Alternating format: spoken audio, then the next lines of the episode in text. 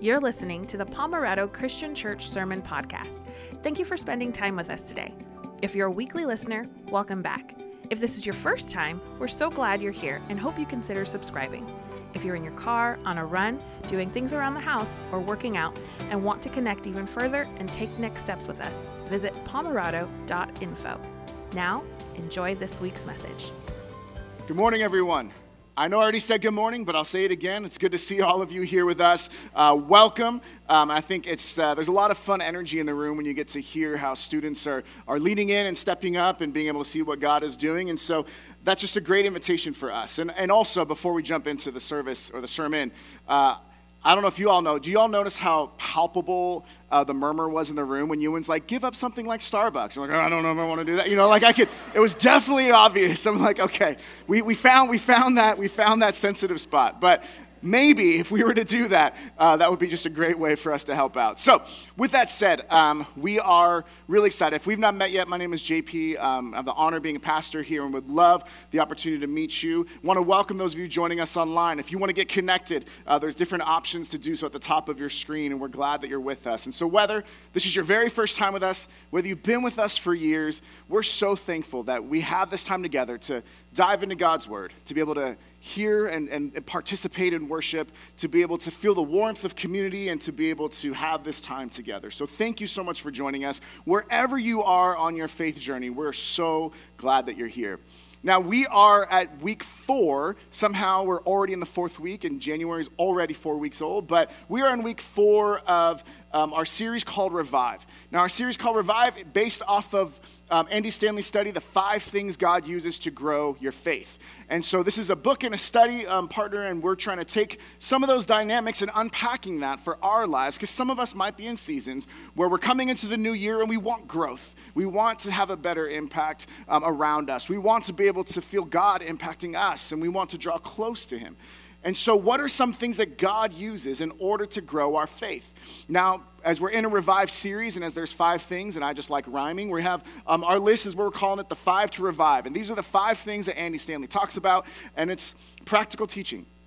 So, the idea that finding biblical teaching that you're not just listening to, but that we put it into practice and acknowledging the fact that it's not just something where we sit here and we hear one thing one time on a Sunday morning and once a week we're in God's Word and that's it.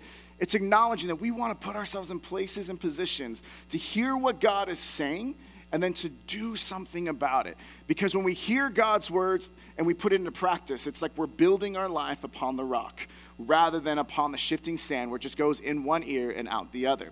Number two, we talked about providential relationships. These are the people that God puts in your life, whether for a short time or for a lifetime, that impact your growth in your relationship with God. And seeing who it is that God has brought into your life who can come alongside you and encourage you, challenge you, mentor you, or people that you mentor. Recognize that as we teach, we so often grow. We also, last week, we dove into some private disciplines and unpacked the idea that it's not about trying really hard to be good at following Jesus. It's about training as an athlete would. It's putting ourselves in training and taking discipline, which um, Abraham Lincoln talks about discipline that says it's I'm choosing what I want most over what I want now. And if we live that kind of life, then we're able to grow in our relationship with God. And so some of these are things that we can do, practical teaching, we can, we can lean into and put them into practice. Private disciplines, those are things that we could do and we could train and we could learn how to draw closer to the Lord. Other things are things that God provides for us that we don't even, we, there's nothing we can prepare for it, but we can be open to it, like providential relationships, and then, as in our story, personal ministry. Now, how do we define personal ministry? Andy Stanley puts it this way in his study. He says, Personal ministry enables us to experience God's power in our weaknesses. We may feel unprepared, but these opportunities are incredibly rich experiences through which God grows our faith. It's when God calls us to something big that we feel like there's no way you're calling me to do that. There's no way I'm going to be capable. There's no way I'm. And we come up with all these objections or reasons why God's got it wrong and how we are the ones who know what's right. And through our passage today, we're going to see how that script should be flipped, recognizing that we often get things wrong, and how God and His calling and His timing and His ministry He has for each and every person who hears my voice is one that can, He can use to grow our faith. Now, I became a Christian September 20th, 2003, and then I came down here for my sophomore year at UC San Diego, but very shortly thereafter, I felt called to go into ministry. And so I ended up transferring to Azusa Pacific University um, before my junior year. So September 8th of 2004 was my first, like, Wednesday in the LA area we were living in, uh, I was at Azusa and I started serving in a church in San Dimas. And Steph uh, was already attending the church, and I remember she sent me a link to a bulletin that we have plenty of opportunities in our bulletins, like, hey, here's a way to serve. And many of you may just look at that and think, okay, well, I'm glad that they wrote that down. But God is capturing some of your hearts to serve. And maybe you found ways to maybe push back on it, or, or maybe say, I don't have time now, or this isn't the right season. But Steph looked at the bulletin saying, hey, they need help in high school ministry. She sent that to me. So September 8th, 2004 was my first Wednesday in Azusa, and I just showed up at church, not knowing how in the world I'm going to connect with high school students. And just decide, okay, God, you're, you're bringing me here. And I remember the very first day was an event where they had, um, it was like an outside event, and there were like tables with like chips and salsa. So I'm like, okay, I found my church, I found my people. But um, just going there, meeting with people, and there was just, there was one student. There was one student who was like, took pity on the new guy and was just like, oh yeah, you could come sit with us. And for the first few months, I only knew one student or then her friends, and then a couple others, and it started to grow.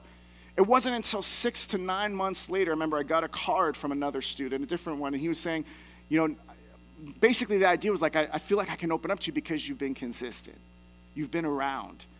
And in a generation that sees so much transition and so many adults that want to involve and then step back, to have someone who's pouring into them and staying. And, and I didn't know what they were going to ask me. I didn't know all of the vocabulary that they thought was cool. I didn't know any of that stuff. What I knew I could do was to sit and listen, to ask questions, to encourage. And so I started at September 8th, 2004, and then in April of 2014 was my last Wednesday within the high school ministry and the, and the student ministry. I was moved up into um, adult ministries, became a campus pastor. But imagine from those students that we got to know, I've performed like a dozen of their weddings. I've been able to baptize dozens of them. I've been able to navigate when they've lost family members and what that's like. I've been able to see them now raising kids. And now some of them are in their 30s, which just angers me in some ways, but it's amazing to think about. And it's relationships that didn't start because I had it all together and knew how to serve in youth ministry. It's saying, God, if you're calling me to something, I'll show up. I don't know what I'm doing, but I'll show up. What is God calling you to show up for right now? Let's unpack the different objections we have. Let's unpack God's responses as we dive into Exodus chapter 3 through 4. And as we do, I would ask that you join me in a word of prayer as we get ready for our sermon on personal ministry. Heavenly Father, I thank you for each person who hears my voice today, whether um, this is their first time in church, whether they've been in church forever, or wherever they are on their faith journey. God, I know that each person who hears my voice is someone who is fearfully and wonderfully made by you. Jesus, that everyone who hears my voice is someone that you died for on the cross. And Holy Spirit, you are calling each of us to take one step closer to becoming like Christ and getting into a closer relationship with Him. Father, I pray that as we dive into your word this morning, that I would decrease, that you would increase, that you would speak in a personal, powerful, impactful way to each and every one of us, Lord. We love you. We thank you for the power of your word. And God, I pray that you would speak now and that you would um, touch our hearts in a way that only you can. In Jesus' name we pray. Amen. As I mentioned, we're going to be in Exodus chapter 3, and we're going to hit parts of Exodus 3, we're going to hit parts of Exodus 4. We're not going to read every verse, verse by verse, but we're going to tackle these five different objections that Moses had to his calling, and I wonder how many of them feel like they can relate to objections that you've had to the things that maybe God has called you to do. And so, what we're going to start off with is giving the background on the fact that Moses was, he grew up in the, with, the, with the Egyptians. Uh, he was rescued by the Egyptian princess because all the other babies, the Jewish babies, Hebrew babies, were being slaughtered. They put him into a basket, a reed basket that was put into water so that when the princess of Egypt was bathing in the water, that she saw the baby, was able to pull him out. They said that I will call you Moses because I, will draw, I drew you out of the water. And then recognizing that Moses' sister saw this and said, Do you want me to find a, midwife that would allow him to be able to be nursed? And she said, Yes, go. So then Moses' own mom got to be able to nurse him through that. He grew up, and as Acts 7 tells us, he was in Egypt for 40 years. But then he killed an Egyptian that was um, mistreating some of the Hebrews. Then he escapes because he knows people found out about it. And then, as Acts 7 says, he spent 40 years in the desert. And so he's 80 years old when we reach our passage this morning. And so he's someone that has lived a long life. And yet, God was not done. Friends, this may be an offhanded comment to many of us, but some of you, you may feel like the majority of your ears are behind you, but God is never too, you are never too old for God to call you to something new and something powerful in ministry. You are never too old to have a place where God is no longer able to or wants to use you in ministry. And so here's what we're looking at here is that now he's walking and he's been in Midian as a shepherd for 40 years. He's 80 years old and he's starting to walk and he sees a burning bush. And he says, I should go look at this thing because the bush is not consumed by the fire. And as he walks over there, he hears a voice from the bush and it says, Take off your sandals, for you are on holy ground. We pick up the story here where this is what God says. Um, let's see. Do not come any closer. Verse 5 God said, Take off your sandals, for the place where you are standing is holy ground. Then he said, I am the God of your father, the God of Abraham, the God of Isaac, the God of Jacob. At this, Moses hid his face because he was afraid to look at God. Verse 7 The Lord said, I've indeed seen the misery of my people in Egypt. I've heard them crying out because of their slave drivers, and I'm concerned about their suffering. So I've come down to rescue them from the hand of the Egyptians and to bring them up out of that land into a good and spacious land, a land flowing with milk and honey. At this point, Moses is like, Yes, this sounds great, Lord. I love what you're doing. Great call. Thanks for, thanks for remembering them. He says, The home of the Canaanites, Hittites, Amorites, Perizzites, Hivites, and Jebusites. Now he might be thinking, God, all of those people are enemies of Israelites, but you know, you're, you know what you're doing. You're God. In verse 9, and now the cry of the Israelites has reached me, and I have seen the way the Egyptians are pressing them. Again, Moses saying, Yes, thank you for rescuing the people. The Israelites have been in there for 400 years at this point. Then verse 10 So now go. I am sending you to Pharaoh to bring my people, the Israelites, out of Egypt. And so then Moses has this moment that God, I'm 80 years old. I've been in the desert for 40 years. I'm not, I have objections. I have, I have a few concerns about what you're saying here. What are the five objections that Moses lays out that we may voice many, if not all of them, at some point in our life? And the first one is this it's this Who am I? Who am I? Verse 11. But Moses said to God, Who am I that I should go to Pharaoh and bring the Israelites out of Egypt? He's saying, God, aren't there elders in the Israelites? Aren't there people who are living there that, that would be more equipped? I mean, who am I? I'm just a, I'm an 80 year old shepherd who hasn't seen and set foot in Egypt in four decades. I don't know what I'm doing. So, couldn't you? I mean, uh, why are you calling me to this? Here's God's response that we'll see here. We continue on. As God's response in verse 12, he says, And God said, I will be with you and this will be the sign to you that it is I who have sent you. When you brought the people out of Egypt, you will worship God on this mountain. So he doesn't go through Moses' qualifications. He doesn't say, Well, Moses, because you understand the Egyptian culture, having lived there for four decades, you're probably the best one in order to say, Here's how we're going to navigate this. And so, Pharaoh, let's have a, a, little communication, a little negotiation, and we can figure this out. When Moses says, Who am I? How does God respond? He just says, I will be with you. He, he says, You may not feel like you can do it, but that's okay because I will be with you through it. It's not about your abilities and your capabilities and your experience. It's saying, Will you just trust me enough to show up knowing I will be with you and I'm here? And Steven Furtick, he says this, and I love this quotation. He says, In other words, God bases his argument on his own ability he says, I'm with you. I won't leave you. That's your confidence. That's your hope. It's not saying that, okay, because you have the right qualifications, you are now able to serve in this area, or because you have the right experiences, you are now able to serve in this area. And we are going to talk about how God has shaped us to serve in our next series. So there is a space to find exactly how God has molded us. But sometimes God just asks us to show up. Sometimes God says, when we say, Who am I? I can't do this, He says, I will be with you. Every step you take, I'm going to walk with you. You are not alone. Your confidence is not in your own abilities.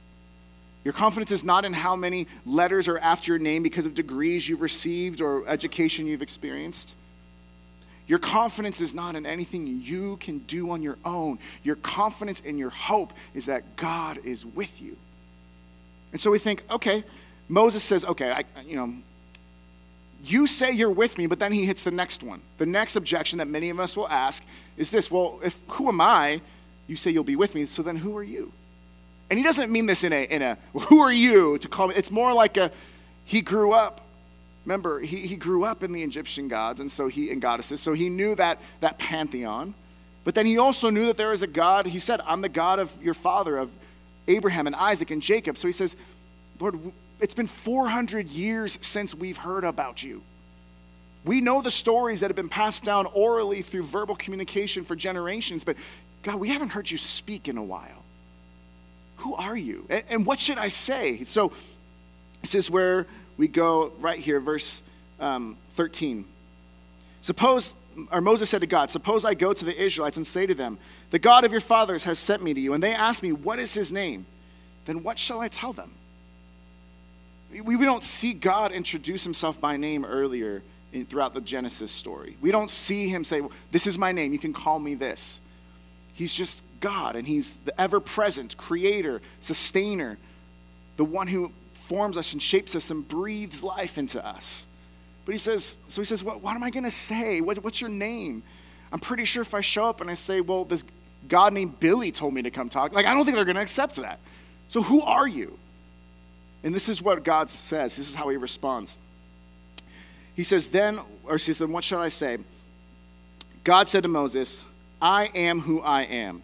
This is what you are to say to the Israelites I am has sent you. Now, if you're following along in your Bible, you'll notice that the I am who I am, and we did it here too, is all capital letters. It's, it's, it's, a, it's a name, but the idea is this is a name that you will see. Um, Jewish culture or Jewish um, history would say that they would never pronounce this name. And the reason why is because it's so holy, they didn't want to risk mispronouncing it and in so doing, showing dishonor. So you will see it, um, sometimes you'll just see it as our version be YWHW. It's Yohe which is where we get the words Yahweh. But it's this idea of like, I am, I am who I am. And Andrew Hill and John Walton, they, they explain a little bit about what this mean, name can mean, and it gives us three different ideas. So the name is usually translated I am and connotes the personal. Realize it's I am, not it is or we. It's, it's, a, it's personal. It's not some transcendental nature. It's not something that is just kind of impersonal within its nature. It's God is personal. He says, I am eternal. This idea of I am, I always have been, I always will be, I've existed before time ever became a thing in our imagination. So before you even were a thought of anything, Moses, I've always existed, I will always exist. And if I, who have always existed and will always exist, am with you, you can be confident. You can have hope because it's not all about you. So he's personal, eternal, and all sufficient that everything comes out of the I am. So the I am, who am, he's the one that's able to spin the universe into motion. He's the one to know all the stars, the names of the stars in the sky, and all the number of hairs in your head. He's the one who can know all things, sustains all things, creates all things. If you want to get an idea of how grand and grandiose and huge God is when it comes to Him as the I am who I am, take, a, take some time later this week to read Job 38 through 41. Because in Job 38 through 41, Job has been crying out to God, and, and he finally, you know, he asks some questions, and God's like, Where were you? Where were you when I set the sun into motion? Where are you when the goat gives birth to its calves on the mountaintop? Where were you? And he lists four chapters worth of us realizing how big God is, how small we are, and how little we know, and therefore how much we should find our confidence in his bigness, not in our own smallness. Because if that God, the one who does all those things, is with us, well, then, friends, if God is with us, who can be against us? Recognizing that the I am who am, he's personal. Sorry, I got very excited there. Personal, eternal, all sufficient. And these are all aspects of God's nature and his character. So Moses thinks, okay, who am I? It doesn't matter, I'm with you. Okay, Moses then objects, well, then who are you? I am who I am. I've always existed, will always exist. I know all the stars in the sky, all the hairs on your head. I know what you're thinking and where you're going to go, what you're going to do next. Okay, Moses, uh, Moses, I have another objection that I want to say to, to you, Lord. He says this. The third one is, what if they don't believe? Before we jump off here, you ever had a moment where you feel like God might be stirring something in you, but your first thought is, what if no one believes me? What, what if, what if I'm mocked? What if I'm ridiculed? I mean, think for a moment what it must have been like to be Noah building a boat in the middle of a desert when there's not a cloud in the sky. What if they don't believe? And Noah says, I'm not going to let what people may not believe about me change what I know and believe about God. So he says, What if I don't believe? Excuse me. And then we and then Moses says, What if they don't believe? Let's go here the, the next slide here, let's see. So we're going to jump a little bit to Exodus 4. Um, so there's more conversation, but I want to focus on these objections. So then Moses says, What if they do not believe me or listen to me and say, The Lord did not appear to you? What if they don't believe? What if my worries and fears about what other people think of me? What if I give that more credence and more, a greater volume of voice in my life than what God says to me? If that first week when I show up to high school ministry at Christ Church of the Valley and I'm like, no one here is going to believe that I'm going to be a part of a ministry here because no one wants to talk to me except for one girl who put, took pity on me.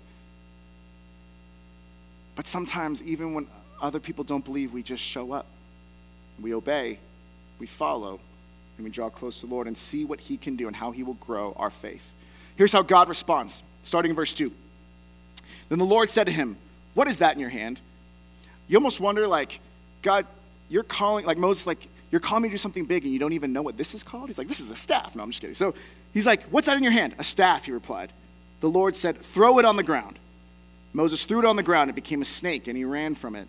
Then the Lord said to him, Reach out your hand and take it by the tail. So Moses reached out and took hold of the snake, and it turned back into a staff in his hand. This, said the Lord, is so that they may believe that the Lord, the God of their fathers, the God of Abraham, the God of Isaac, and the God of Jacob, has appeared to you. And then he goes on and he gives another example. He says, Put your hand inside of your robe and then withdraw it. He puts a hand inside of his robe, he withdraws it, and it's leprous. It has all, uh, it looks like he's got leprosy. And then he says, Now put it back. He puts the back into the hand and he pulls it back out, and then it's clean. He says, if they don't believe the first sign about the snake, they, they may believe the second sign about the hand. And then he says, but if they don't believe either of those two signs, then take some of the water from the Nile, pour it out, and it'll be turned into blood. So what he's saying is that if they don't believe, he's like, I will provide clear evidence that this is what I'm calling you to do. Now, that doesn't mean that if you feel like God's calling you to ministry, you should just put your hand inside your jacket and see if it's leprous, right? But what it means is that God will reveal to you and He will show you signs that will help other people believe. Because what I learned about calling many years ago was this idea that when I first felt called to ministry, it was I feel called, but there's this, there's this internal call to something. And then there's often an external validation of that call. So if I were to go up and I'm say, I feel called to be on a home improvement st- like uh, show with um, HG, I can't even say it because I don't even know enough about it, but with HGTV and like, oh, I feel called to be able to renovate things. Well, what's your evidence of that? I don't know. I don't even know how to swing a hammer. Like, I don't know how to do any of this stuff, but I feel called to do it. Well, there are times when God will say, hey, let me show and reveal to you how you will be able to fulfill that calling. He says, I'll be with you. That's your confidence, that's your hope. I am who I am. I'm personal, I'm eternal, and I'm all sufficient.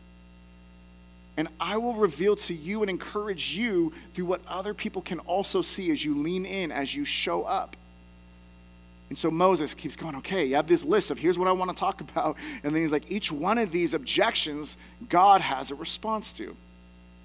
The fourth one is the one that this one um, I think resonates with me, and I think, if I'd wager a guess, would resonate with a lot of us when it comes to calling and ministry. And the fourth objection that Moses shares to God is that I am not blank enough, good enough, smart enough. I don't have enough education. I don't have enough ability to sit and talk to students. I don't know how to talk to that. I don't know how to care for kids and to teach kids in a Sunday school. I don't know how to lead a group of men or a group of women. I don't know how to do. I'm not I'm not good enough, God. I'm not capable enough. I need more training. I need to go to an online I mean whatever it is. And so I've left this blank cuz for you it may be something different. You may think I feel called to do something but I'm not enough. And if we're not enough, this is God, this is Moses opening up another layer of how the, the, the insecurity and the pain and the heartache many of us feel. God, I know who you are. I hear who you are, even if other people were to believe, but what if I'm not enough? When we were getting ready to move here uh, five years ago almost now, I just remember thinking, we're, we're uprooting our family from the only church they've known, from their friends, from our home. And I remember just coming down here and thinking to myself and praying, like, God, what if I fail? Like, what if I've uprooted my family and it all just comes crashing down? And, and the response was, You'll do fine, and then I'll throw a pandemic your way. No, I'm just kidding. So it's just, it's acknowledging that sometimes we just have those questions. What if I'm not enough? Friends, you ever hear that phrase, you fake it till you make it? I hate that phrase. Because no matter how much I fake it, y'all might think I make it, but I still know the fakeness of it, right?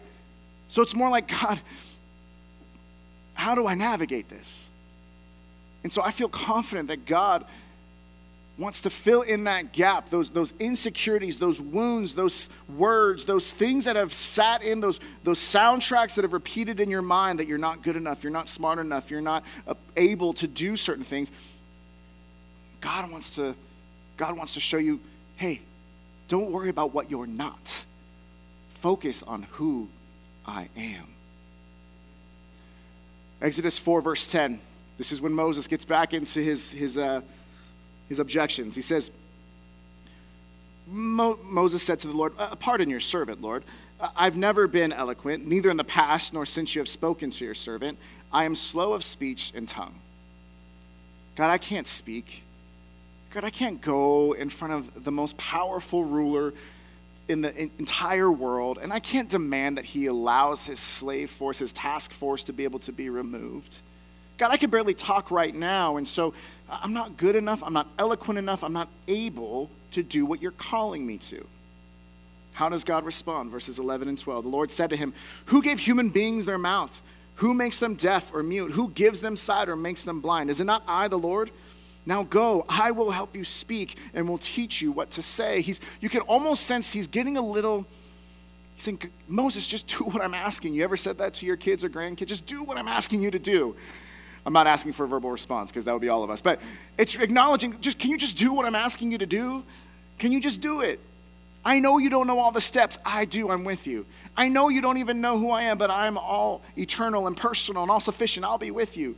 I know you don't think that you have the ability, and you, you, what if people don't believe you? I'll show you signs, I'll encourage you along the way. I know you don't feel enough, but I will help you. I will speak for you and through you, and I'll teach you what to say. So, if we think, oh, I can't, I don't know how to, what to say about something, or, or how to speak to students, or speak to kids, or to lead a study, or whatever it is, we say, I don't know what to say. God's like, I'll help you to show up. Well, I don't know how to, how to be able to um, help people and to feed people. Hey, just will you just show up and let me use your hands? Just to, to hand out food, show a smile?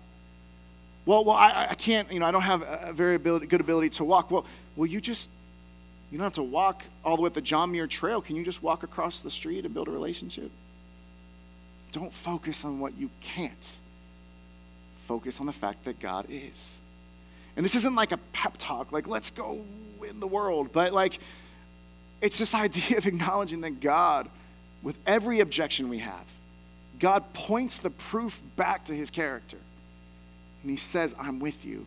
I love you. I'm here for you. I'll teach you. Can you trust me? But then Steven Furtick, he says this when we think of all of our ways that we fall short, Steven Furtick puts it this way He says, Before you were born, before any of your defects were apparent to you, they were absolutely apparent to God. He's not surprised by the issues or the concerns that we have, right? That didn't stop him from calling your name and setting you apart. He placed you on the earth at a certain time for a pre decided purpose. He knows my flaws, He knows your flaws, but that doesn't mean He stops Him from calling us to do something in ministry that will allow Him to be glorified, others to be served, and for our faith to be grown. There's, he knows all of them, but we, and we know them too, but it never stops them. We go look at Warren Wiersbe, and here's what we, we kind of alluded to this earlier, but he says Moses completely missed the message of God's name and God's miraculous power. I am is all that we need in every circumstance of life, and it's foolish for us to argue, I am not. If God is the I am, and if He's calling you to something, right? Like, this is not something where you know, all of a sudden you're just going to maybe come up with something. But if God has been stirring in your heart and you look at the bulletin, you see ministry needs, or, or you walk at the church around and you see, man, it sounds like, or it looks like people need help here, or, or maybe I could serve there. Maybe you're driving in your community and you see, well, I see, I know that we're partnering with Community Food Connection. Maybe there's a way I can work there. Or, or, or hey, there's Life Choices Pregnancy, Crisis Pregnancy Center. Maybe there's something I can do there. Or maybe it's something we say, hey, Ladle Fellowship, we have opportunities to serve the poor in downtown San Diego. Maybe I can just show up there. And maybe God would call you to do something that would expand your faith because we feel insecure, because we know that we can't do it on our own, but because of that, it shows God's light and his presence shines forth all the more. And so we've heard the four objections. This is Moses. He's on his last, this is his last word. He's got nothing left. God's answered questions. He's responded. Maybe not the way that Moses wanted, but the way that Moses needed to hear. And Finally, he says, number five, God, send someone else. Just send someone else. Here's, the, here's what he looks like. Verse 11, or sorry, 13. But Moses said, Pardon your servant, Lord. Please send someone else. He even said, Please, right? People think if you say please, you get whatever you want. It's not accurate. Then the Lord's anger burned against Moses. Friends, this is the only time God actually gets angry with Moses. He, he, he acknowledges that we have some insecurities. He acknowledges that we might need some encouragement. He, he reveals that he's with us. He gets angry when he says, when, when we say, hey, Lord, are you're calling me to do this, call someone else. This is not for me. You've answered all my objections. You've responded in all these ways, but you just say, Lord, send someone else. And, and maybe that's out of deep hurt. Maybe Moses knows his flaws so deeply, he thinks there's literally no way you can work through me, God. Maybe it's from pure defiance. No, send someone else. But he said, please, so it's probably not that one. But it's this idea of the Lord's anger burned against Moses because he said, Moses, I've called you. Friends, he's called you to do something whether that's ministry inside the church or outside the church. Friends, everyone here is a minister in some way or another. Minister comes from the word servant. We're all called to be servants. We're all called to put the needs of other people above our own. We are all supposed to have the same attitude of Christ Jesus, who, being in the very nature of God, did not consider equality with God something to be taken advantage of, but made himself nothing in the very nature of a servant. And in so doing, he became obedient to death, even death on a cross. Therefore, God exalted him and gave him the name that is above every name, that the name of Jesus, every knee shall bow, and every tongue confess that Jesus Christ is Lord to the glory of God the Father. We are called to be servants, to be ministers, whether that's inside the church, outside the church, both. So if God is calling you to something, and you're praying about it, and He's revealing that, Don't ask him to have someone else do what he's called you to do.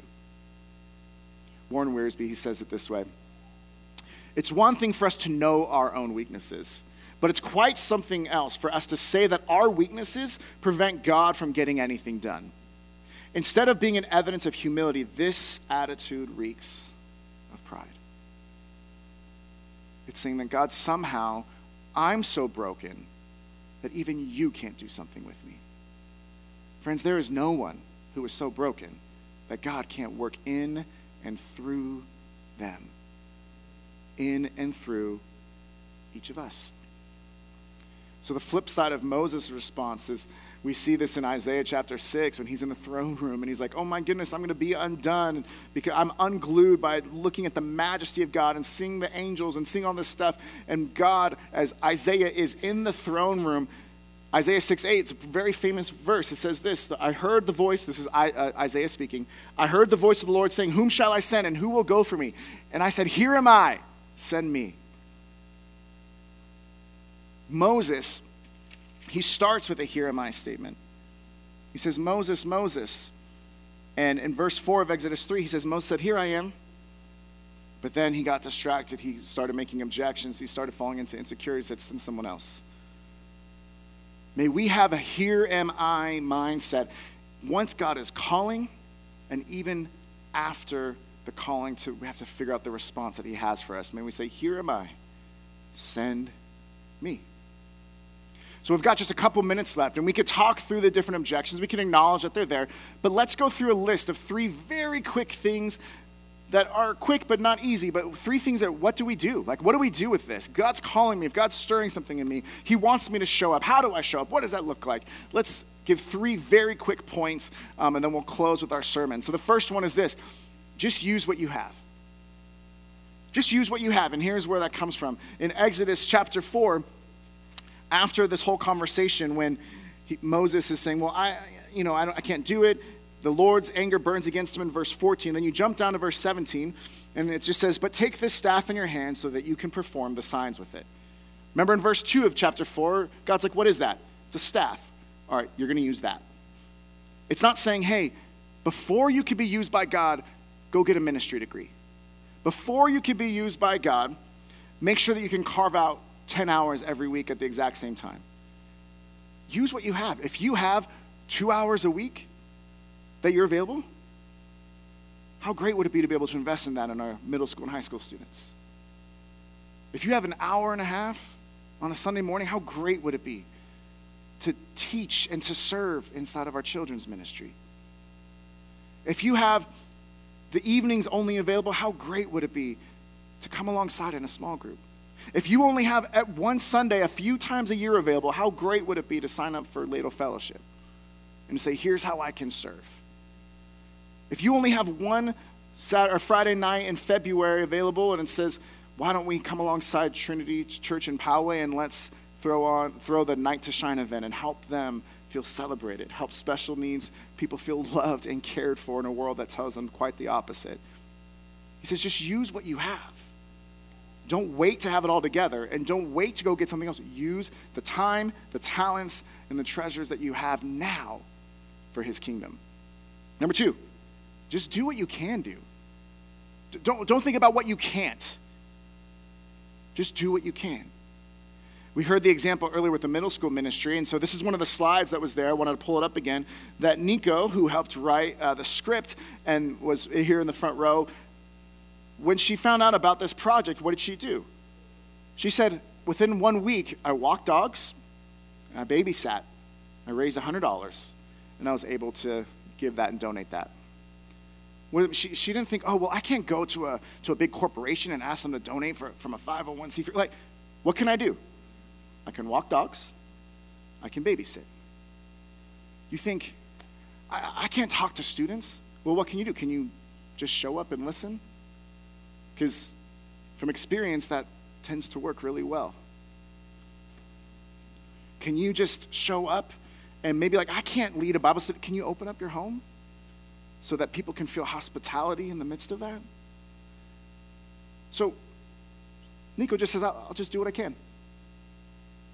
And so instead of focusing on what we can't, Let's just do what we can do. And then the last point, and this is from Andy Stanley, he says it this way the last one is, and then trust God to do what only He can do. Trust God to do what only He can do. That there are some things that, no, Moses, 80 year old shepherd in Midian, cannot convince Pharaoh on his own to be able to release his workforce. But Moses, being obedient to the call of God and just showing up and just doing what God tells him to do, can be the catalyst for God to move in incredible ways to let his people go. Just use what you have, just do what you can do, and then trust God to do what only He can do. Andy Stanley says it this way God builds our faith when we minister to others, even though we feel inadequate and unprepared. We are challenged to simply do what we know how to do and to trust God to do what only He can do. No more, no less. Let's not focus on what I am not able to do, and let's focus on God as the I am.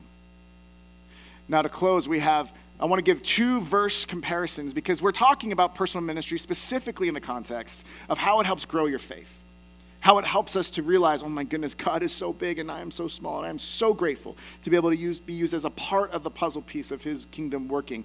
And so, what I want to do is compare in Exodus 3, verse 12, we see what God says when He says, Hey, I will be with you. But let's go to the next slide. I will be with you, and this is, will be the sign to you that it is I who have sent you.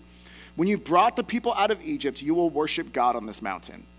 Now, I'm a little practical here because I'm thinking, Lord, I would really love to know that you're with me, like now, as opposed to after I go to Egypt, after I help all the people escape, after we somehow get past the Red Sea, and after we are all of a sudden back here at Mount Sinai, then you tell me that's how I know that it was you because, because we're going to worship you in the future? God, I'll trust you. I could do all that, but it'd be nice if I knew now. Friends, we often see that the sign that God is working in our lives comes after the call and after the obedience, but we often learn that we only see it. Well, sorry. We often see that the sign happens after the call, but before we are obedient. But then he says at the end, Look and see what I've done. Exodus 24, we compare this to now they're in the desert. They've gone through the Red Sea, the 10 plagues have come. God had the people be able to escape through the Red Sea. They've already started grumbling because that's just our human nature, and they're in the wilderness. But then they get up, he got up early in verse 4 the next morning, and he built an altar at the foot of the mountain. And then verse 7 then he took the book of the covenant and read it to the people. They responded, We will do everything the Lord has said, we will obey. The mountain connects the sign to the promise, and yet obedience is in the middle. The sign, promise, and obedience is in the middle. So here's where I want to go with this. Maybe some of you think, I, I, don't, I don't have what it takes. D.L. Moody says this when he talks about Moses. He says, Moses spent 40 years thinking he was somebody, 40 years learning he was nobody, and 40 years discovering what God can do with a nobody. Friends, if you feel like you're not good enough, you feel like you're just a nobody, remember that Jesus picked not the best of the best and the brightest of the brightest. God shows through Jesus, God shows 12 nobodies in the eyes of the world to change the world for everybody. We want to be a, a, nobody who is willing to tell anybody that there's a somebody who can save everybody. And so that, that was a quote from Franklin Graham, I believe. So I don't want to take credit for it. I'm pretty sure that's who it was. But there's this idea of recognizing God can use nobodies, not because he, we're nobodies in his sight, we might think we're nobody. We might think we're not enough. But you are enough in the eyes of God to do what He's called you to do, to go where He's called you to go, to show up where He's called you to show up, and to serve in ministry the way that He's called you to serve. And when we obey and when we follow, our faith will be grown that we can see, God, I look back on it and I can see how you've used this. Just like Moses looks back on the mountain and he says, God, I see it was you. Thank you for not sending someone else. And next time, may I reply, Here am I, send me. Heavenly Father, I thank you for each person who's part of our sermon today, whether they're live in person, live online, watching or listening later. Lord, I thank you for the fact that Lord, there are no nobodies in your mind. Each person who's ever existed is created and shaped and molded by you, that you breathe life into us, that there are no accidents or mistakes, that you love us far more than we can imagine. And Lord, I ask, we ask for forgiveness for the times that we've allowed our insecurities to cause us to create objections to what it is that you're calling us to do. Father, I pray, uh, Holy Spirit, I pray that you would impress upon us what it is that you are calling us to do. That we wouldn't go after callings that we think we want, that we wouldn't try to go somewhere that we think you're leading us. But Lord, like in the wilderness, there was the pillar of cloud and the pillar of fire that led the people. May we feel your presence leading us. And when we hear your voice, may we respond. May we not go anywhere you aren't leading, but where you are leading, may we follow you with courage. May we say, Here am I, send me. Lord, we thank you for this time we have together, and I pray that you will stir within us ways that we can serve that'll grow our faith in you. In Jesus' name we pray. Amen. Thank you for listening to the podcast. We want to be a church where people are changed by God to change the world. If you want to partner with us in this way, you can start by doing these two things. The first, if you haven't subscribed to this podcast, you can do that by hitting the subscribe button wherever you're listening so you can stay connected with us and we can broaden our reach. And the second, and this might be the most important thing you do, share this message with someone you know. And as always, remember you are prayed for, cared for, and loved. See you next time.